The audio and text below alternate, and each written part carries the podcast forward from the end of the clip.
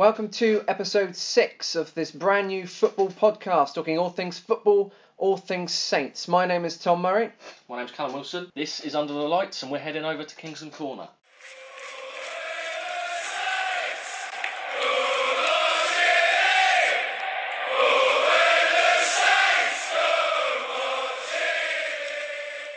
So, Callum, yesterday, Saints start the bank holiday with a bang, getting their first points of the season against a Brighton side who have started the season really quite well. Yeah, yeah, and what a treat for all those fans that uh, went over to sunny Brighton on this bank holiday, and what a treat of a game for them, really. I mean, tough start to the season for Saints. Business picked up, first three points of the season, and lots to be optimistic about.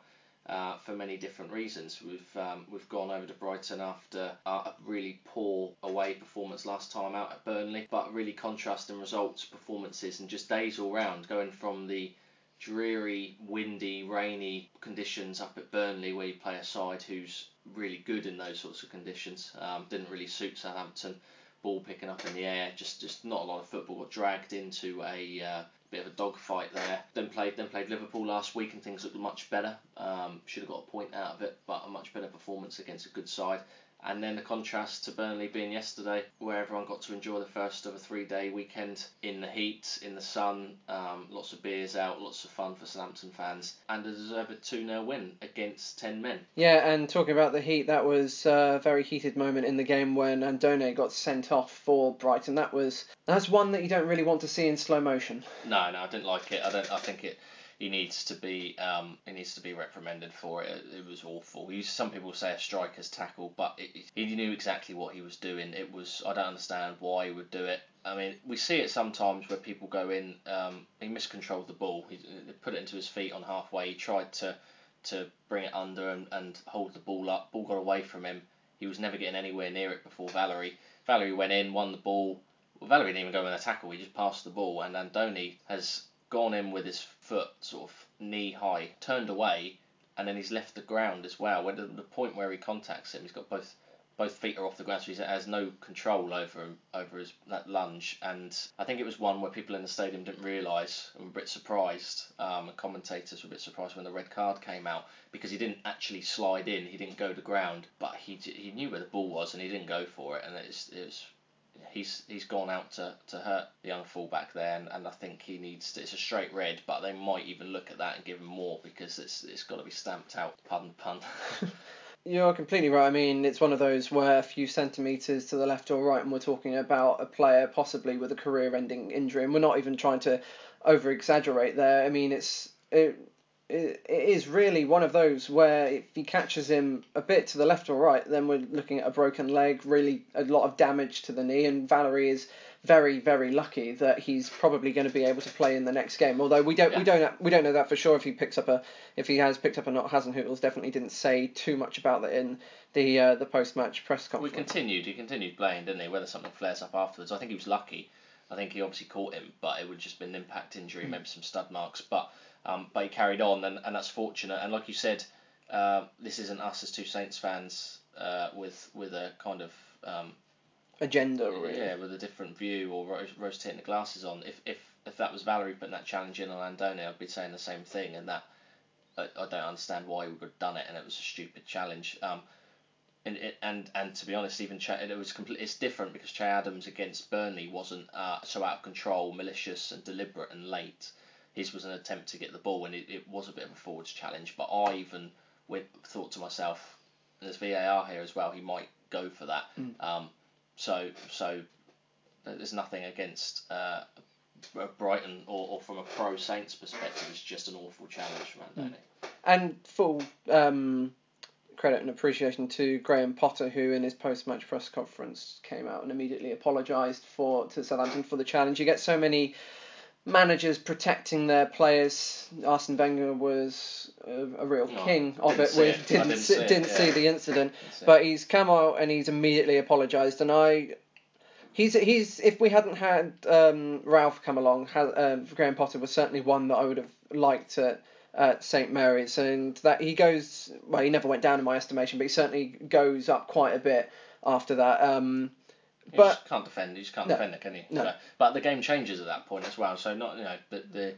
um the horror tackler that was is one thing, but then you're playing three quarters of a game with, with ten men, um, and that then gives the advantage for a long time to Southampton. Um, and as we've seen with Portsmouth recently, when another team goes down to ten or even nine men, it's not always um, so easy to, to get the win. So mm. Southampton did a good professional job in the end.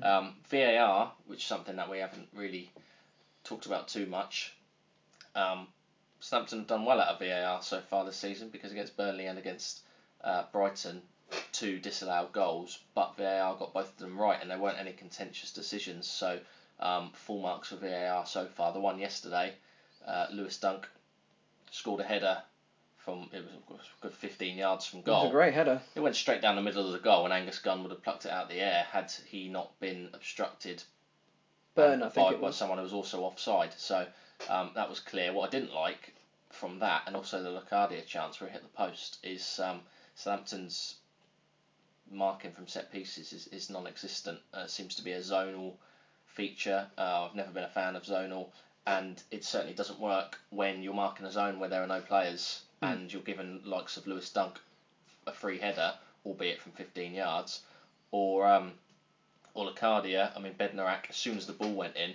Bednarek decided to leave Lekardia, leave his station at the far post, and run towards a melee of about six Southampton shirts to try and go and win the header, where there's no point. And he's been guilty of that a little bit, Bednarek. Um, the Mane chance, the Mane goal, beg your pardon, he should have been tighter to him, he let him cut inside. So from set pieces, I think you got to go, even if it's a mixture of zone and one-man marking. But this should just throw a blanket over the Saints players for that Lewis Dunk disallowed goal, and and and we're gonna we're gonna suffer some set piece goals um, when we've got a team with with you know some real height. So that needs to be addressed. But V A R was right, and um, and Southampton were let off there. And then from there, it was um, it was a case of, of picking off the opponents on the counter-attack when you've got uh, an extra man. Definitely, and I mean, let's talk about the first goal. Moussa Djenepo, new signing, comes on in within a minute. He scores a goal of the month contender. I mean, every time he's been on this season, he has caused problems. He's still a very raw talent. He does. He makes a lot of mistakes, poor touches, and was actually quite lucky to be on the pitch come the end of uh, yesterday after a Um, forearm smash. Whether I not don't know if he knew too much about it, but let's concentrate on the positives. The goal he scored was just sensational, and I think he can bring so much to the team this season. Oh yeah, well I know you've been um, raving about Djenepo, and, and in a previous podcast talking about how you'd like to see him potentially start. I don't know too much about him just because he hasn't really been around long enough to, to do too much, even even um, before he joined Southampton. Limited really in, in, in his career. He's a young player, as we know. Ralph um, likes to sign young talent and, and progress them, but football's a funny game, isn't it? Because just a week before Southampton, um, we were bemoaning the, the quality of Sadio Mane scoring a goal with his right foot bent into the far corner, um, a top, top goal from Sadio Mane. And then a week later, um, Djenepo comes comes on the pitch and does exactly the same, if not better, uh, on, on a counter-attack. And he, he brought him on at left wing-back, didn't he? And he, he's obviously, he did that against Liverpool, and, and I thought Djenepo actually was really handy. He he was good on the ball, um, skillful, good control, won some free kicks, but he went one better. And I think it maybe, apart from Che Adams, if you're going to pick one player to score, it would have been Djenepo, because I think that he looks promising, but he could be one of those players who, who looks promising or he blows hot and cold. But now he's got a goal and some real confidence. You can tell by the celebration how happy he was with that, and the players around him, Redmond picking him up and throwing him around right in front of all those Saints fans. Um, I think he's going to be a fan's favourite, and I think he, he's he's going to be a player that could potentially really push on now. What would be interesting is how Ralph fits him into the team, because there are a lot of players in this position. Um, he he's an inside left forward, which is where Redmond plays, arguably our, our best player on form. You've also got Sofiane Boufal, who plays the same position and came on yesterday and will go on to the second goal, but he made an impact. And if you're going to play the formation that Ralph's playing, with three at the back, three four three, and you're going to play Redmond, Ings and Adams, then there is no place for Djenepo unless he's going to play at wing-back, and he's not a defender. So mm. will we see the introduction of four two two two? Saints fans have been waiting for that for a while. Um, or, and and where will we where will we fit Djenepo into that? I think at the start of the season we've got really difficult fixtures in terms of the away games. The ones at home are really quite tough because we got the big teams coming. We've got Liverpool, we got Manchester United coming this weekend. We've got um, the likes of Chelsea. We've got Bournemouth on a Friday night. I mean, we've got the likes of Everton and Watford and Leicester. It's the these are difficult games at games at home and ones where you maybe need to set up a bit more defensively. And then you've got games away from home, which you're looking to pick up points from. You've got our next away game is the one against Sheffield United. That's not going to be an easy place to go. You've got the... Uh, we've just had Brighton, and before we had Burnley, where... Got Spurs coming up. We've got well. Spurs as well. So these are games where you want to, you'll be expecting to get the points, but at the same time, I think that we're not quite ready to play the four two two two because... Defensive, the introduction of Kevin Danso yesterday, fans said he did all right. Uh, personally, I haven't seen too much of the game yesterday to make an opinion on ha- how he did, but fans seem to be relatively happy with him, even though he apparently was played out of position for a bit. Um, I still think we need to stay with the three at the back for the moment because of just the games that we've got. And yes, you want to experiment and you want to, he will want to put his system in as soon as possible, but if we want to pick up games in these arguably quite difficult run of fixtures, then we've got to stay at three at the back just for the time being. It just all depends really on how good Kevin Danso is, because I feel like Ralph would want to play four two two two. Uh, he's reluctant to at the moment because our centre-backs aren't good enough. They're a bit generous uh, to the opposition. Yeah, so so his way of fixing that is by putting an extra body at the back, so so there's more cover and there's less chance less chance of... of us being exposed at, at, in defence. Um, if Kevin Danso is good enough and you can play him alongside one of the others and he's happy to do that, then that frees up another position for the likes of Djenepo, Boufal, someone like that to play. It'd be, yeah, it, it's it's just it depends. It depends on the game as well. But I think I think Saints fans generally will agree when I say playing three at the back because your defenders aren't very good. Uh, is is is one option, but then maybe you should look at not playing three poor players and playing one of your better players who sat on the bench and really going for teams. Um, what's the point in playing three poor defenders instead of two poor defenders? If if you know what I mean, you know, if we if we're going to play uh, Danso and Bednarek, for instance, and then we think, well, they're not quite good enough, so we'll put Vestergaard in there and we'll drop Djenepo or we'll drop Che Adams. Saints fans are going to be thinking we're better going forward than we are defensively, so so the best form of defence for us is attack, and let's go at teams and let's um let's cause them issues. And and Southampton do play in a way where we get every man behind the ball when we don't have the ball anyway. So if that means that maybe a Romeo sits a bit deeper and ends up in a back three when we haven't got the ball, and one of the one of the forward line comes into centre midfield, maybe maybe a Ward-Prowse feels in there. And and you know, and we have a structure behind the ball. We can break on the counter attack with blistering pace when you've got someone like Djenepo, Redmond, Che Adams in the team. Uh, I think that's the way uh, inevitably Ralph will go. But then when you're playing a team like Man United next week, Tottenham away, those sorts of sides, and you want to be a bit more compact and robust defensively, then um, then that's maybe the time to to play a five at the back.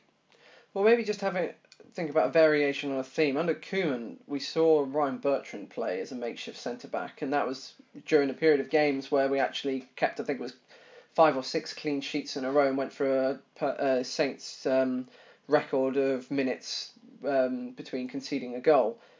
Do you think maybe there is that option, or maybe Hasenhüttl will go for that option of when Bertrand is recovered from his knock, that he could maybe go into a back three, and that would put give Djenepo the room to go as a as that left wing back, as it were?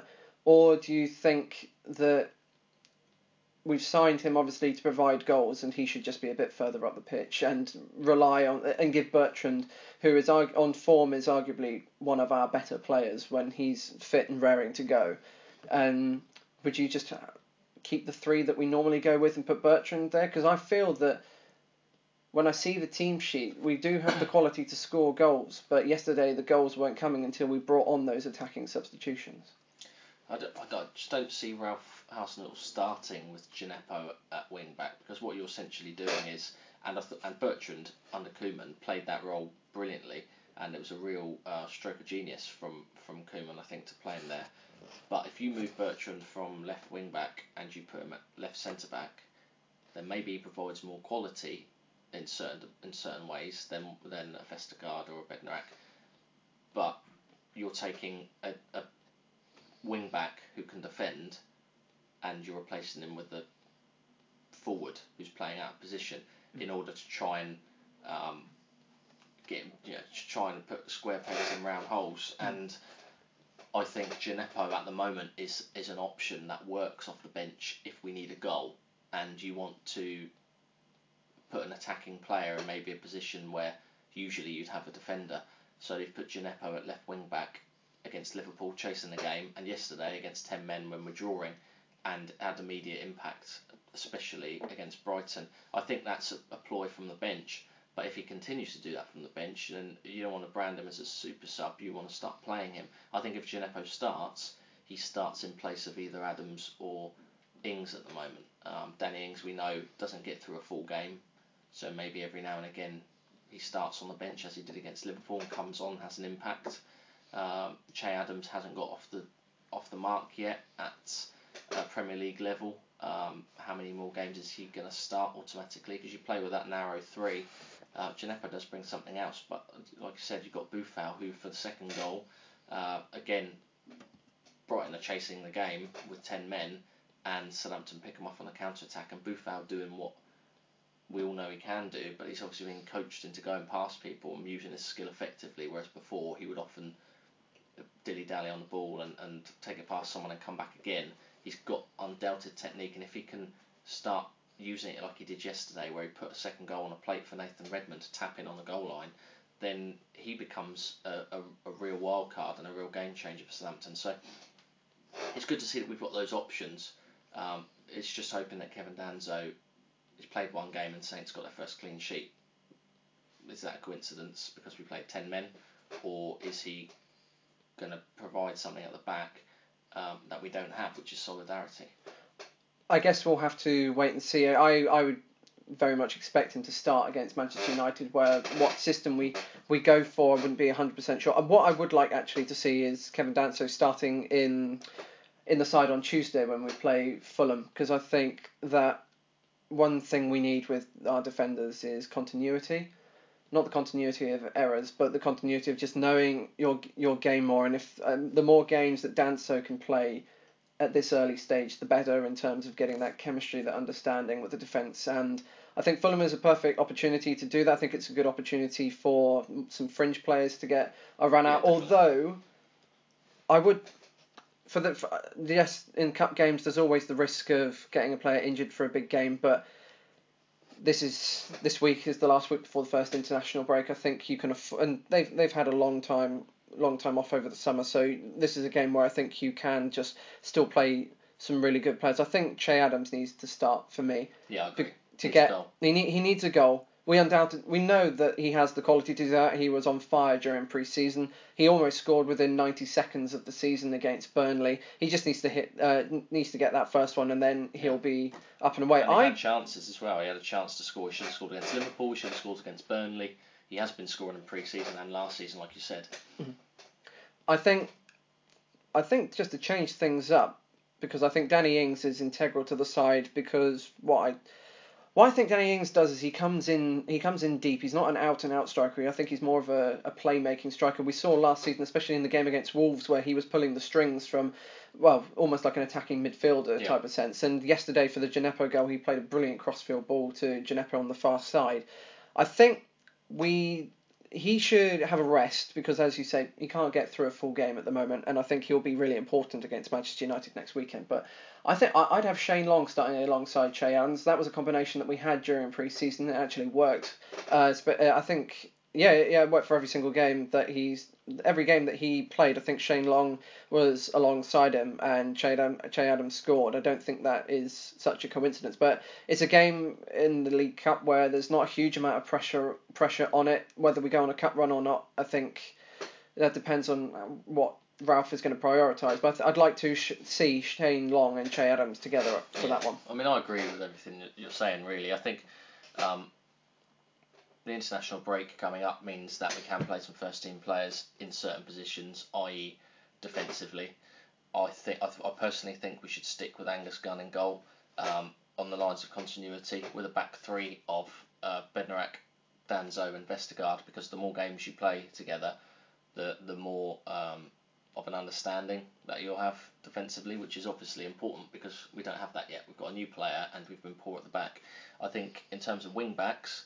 Um, Cedric will will most likely get a run out, and if Vokins is available, I'd like to see him him play. I think we can change both wing backs. I don't think that's a problem. Mm. I think um, two out of three with Ward-Prowse. I think Højbjerg will probably play as the captain. Wouldn't mind seeing Smallbone given a run out. Potent- but... Yeah, potentially. I just I'm I'm conscious that we want to. We're playing one of the top Championship sides. We're scoring a lot of goals.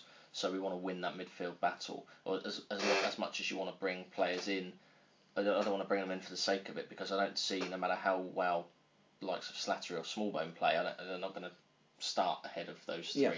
in the Premier League. So I would potentially like to see um, like a, a Ward-Prowse and Højbjerg combination, or or maybe Romeo. I know you're risking an injury before the Man United game, but players. Players need games, so you can't wrap them all up in cotton wool. And then a front three of, um, I think Djenepo plays, I think Boufal plays, and uh, and Spearhead in the attack, which he hasn't done much this season because Danny Ings has been playing. I'd like to see Che Adams, who scores goals against Championship defences. So, and I think that's a really good attacking front three. That that alone will be enough for us to beat Fulham. Um, but Fulham are scoring a lot of goals, and the defence will have to stand up. So. That That's what I personally would go with. I know I mentioned possibly a combination with Shane Long maybe later in the game, but that front three... I mean, one thing we have done over the transfer window is we now do have that strength and depth up front. You look at the attack that we can bring on, and any combination really is going to get you going to get you goals, whereas last season and certainly the season before, you looked at our attack and thought... I'm not quite sure who's actually going to get the goal here. But now we've got the likes of Danny Ings, we've got Che Adams, we've got Boufal coming back in, and a Boufal that seems to have the bit between his teeth at the moment. He really wants to. He um, impressed Hasenhüttl. There was uh, um, a post on Instagram during the week. There was a rumour of him, I think it was going to Marseille, but he came out and quashed those rumours straight away, saying he's dedicated to the club and wants to stay and earn his place. I mean, that is completely different from... Mario Lamina, who likes to make his own little YouTube highlights to put on Twitter. But in terms of commitment to the club, that is fantastic to see, especially after having a fallout with Mark Hughes and then spending the whole of last season out. It's really great to have Boufal back in the squad, because yeah. on his day, he can be like that new nineteen, twenty million pound signing that he was when we signed him. Yeah, he's uh, Boufal, he just needs to be coached properly, doesn't he? I mean, he's clearly um, a maverick, he's got a bit of an attitude, but... He's, he's been playing under managers that don't play the style of football that suits him. Ralph does. He's also playing under. He's also played under managers that, in terms of man management, I don't think are as good as what Ralph is. And if Ralph Hasenhüttl can get Boufal's head right and can get him playing the kind of football that we know he can play, uh, he I've got no doubt that he could be a, a, a fantastic player. Just on the on touching on the Shane Long thing. Um, It's it's a strange one, because he seemed to be one of our better strikers second half of last season under Ralph, um, and now he doesn't even get in the squad. Obafemi seems to be um, put ahead of him in the pecking order, whether that's based on youth or, or what, I'm not sure, but I'd like to see Shane Long get more game time, because I think he brings us something completely different. Um, I think he's better than Obafemi, uh, but Ralph's about developing players, so... It'll be, it'll be interesting. At the moment, Shane Long, if he doesn't get into the squad for a, a League Cup tie against Fulham, then I don't, I don't see him being around for that much longer, really. Um, but yeah, that, that's how we see Fulham. Then obviously we move on to uh, the last game before the international break, Manchester United. Uh, what Man United will we get? We don't know. I think uh, I think it's a game that Southampton can win. I think, oh, it's, definitely. A, I think it's a defence that can be attacked. Um, it's going to be a game with goals in it. I think both both defences are shoddy, both attacks are good.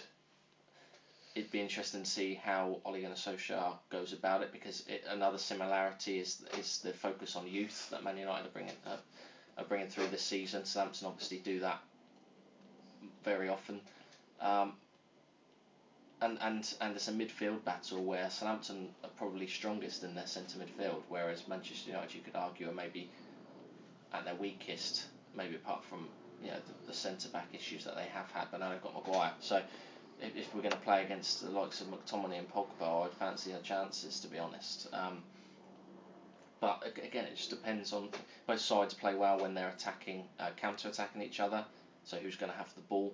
It's, you know, Rashford, Martial worries me when when when we're when they're playing against someone like Vestergaard, who's often out of position, and they manage to you can find the channel in behind Vestergaard all day long. So yeah, that worries me slightly, but I think it's going to be about whoever can take their chances, because Southampton will start like they did against Liverpool on fire. Um, I've got no doubt about it. Uh, get the fans behind them early, and and and an early goal is, is quite important, I think, for Saints. Definitely, I think. I'm really positive about the Man United game, and I think I would have still been positive no matter what the results would have been yesterday. Yes, if we had lost and Man United had won, it maybe not as positive as I am today, but Man United, they they they came unstuck against um against uh, Crystal Palace. We've now got a win, which I think that is something to really kickstart the season. We've got, a, as we talked about, a range of attacking options that I think can really hurt Manchester United. You look at their lineup now, and I'm not being, I'm not, I'm not trying to be fun or anything, but you look at their lineup and it's considerably weaker than what they've had in the past. Even I, I know it's not all about the big names, and they're trying to go away from those big egos, big names. They got rid of Lukaku, who, that's a good thing for Southampton. He always scores against us, so that would be nice to not have that kind of player against you. Um, for me, I wouldn't actually be against starting Yoshida in defence as one of our quickest defenders. Against Rashford and Martial, you're going to need pace at the back. Vestergaard, being nice to him, he's not exactly quickest off the mark. And I think Yoshida could at least add that element of maybe racing toe-to-toe with Martial to Rashford if there is a counter-attack. That's someone who, whilst he's not the most gifted of players, he does have pace on his side.